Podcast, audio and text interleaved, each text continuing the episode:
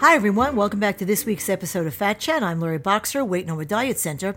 Today, I want to talk about the relationship between obesity and your oxygen levels and the pulmonary aspects of your body.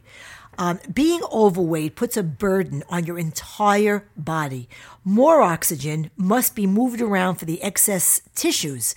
This causes the heart to work harder and places a greater burden on the cardiovascular system. It is also more difficult to breathe when someone is overweight, which is why diseases like asthma and many people with COPD have asthma too, uh, tend to be more severe in heavier individuals. If you're overweight or obese, regardless of your age or whether or not there's a history of smoking, uh, having excess abdominal weight lowers your lung function. The chronic inflammation that's associated with fat tissue is one factor. The other is that excess fat also constricts the lungs, reduces lung function, and weakens the muscles that help you breathe. This is why diseases like asthma uh, tend to be, again, like I said before, much more severe in heavier individuals. For each inch of fat that you put on, each inch, your body has to lay down about a mile of tiny blood vessels called capillaries to supply the fat cells with blood. This means that there's more demand for oxygen in the heavier body.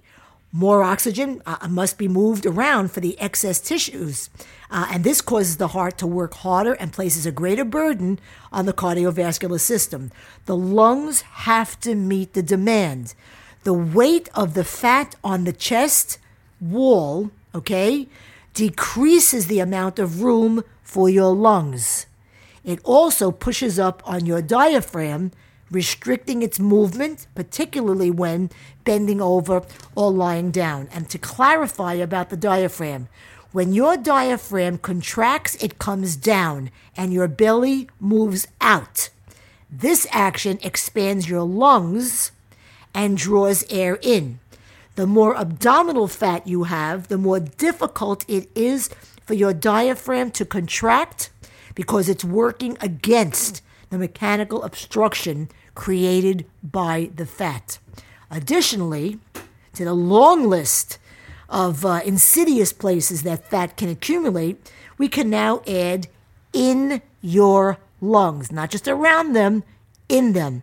A couple of years ago, a research team in Australia showed for the very first time that fat can accumulate in the airway walls of the lungs.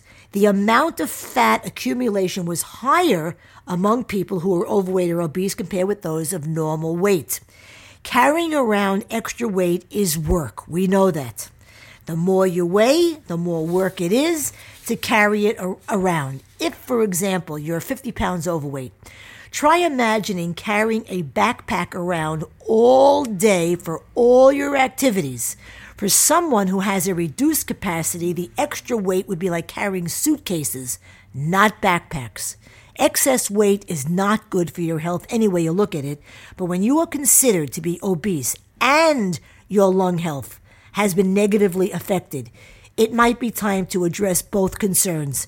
The sooner you do something about it, the better, because it's going to shorten your life one way or another.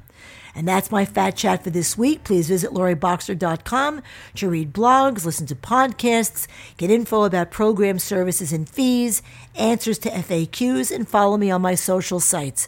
Until next time, I'm Lori Boxer, Weigh No More Diet Center, and remember, nothing tastes as good as being slim feels.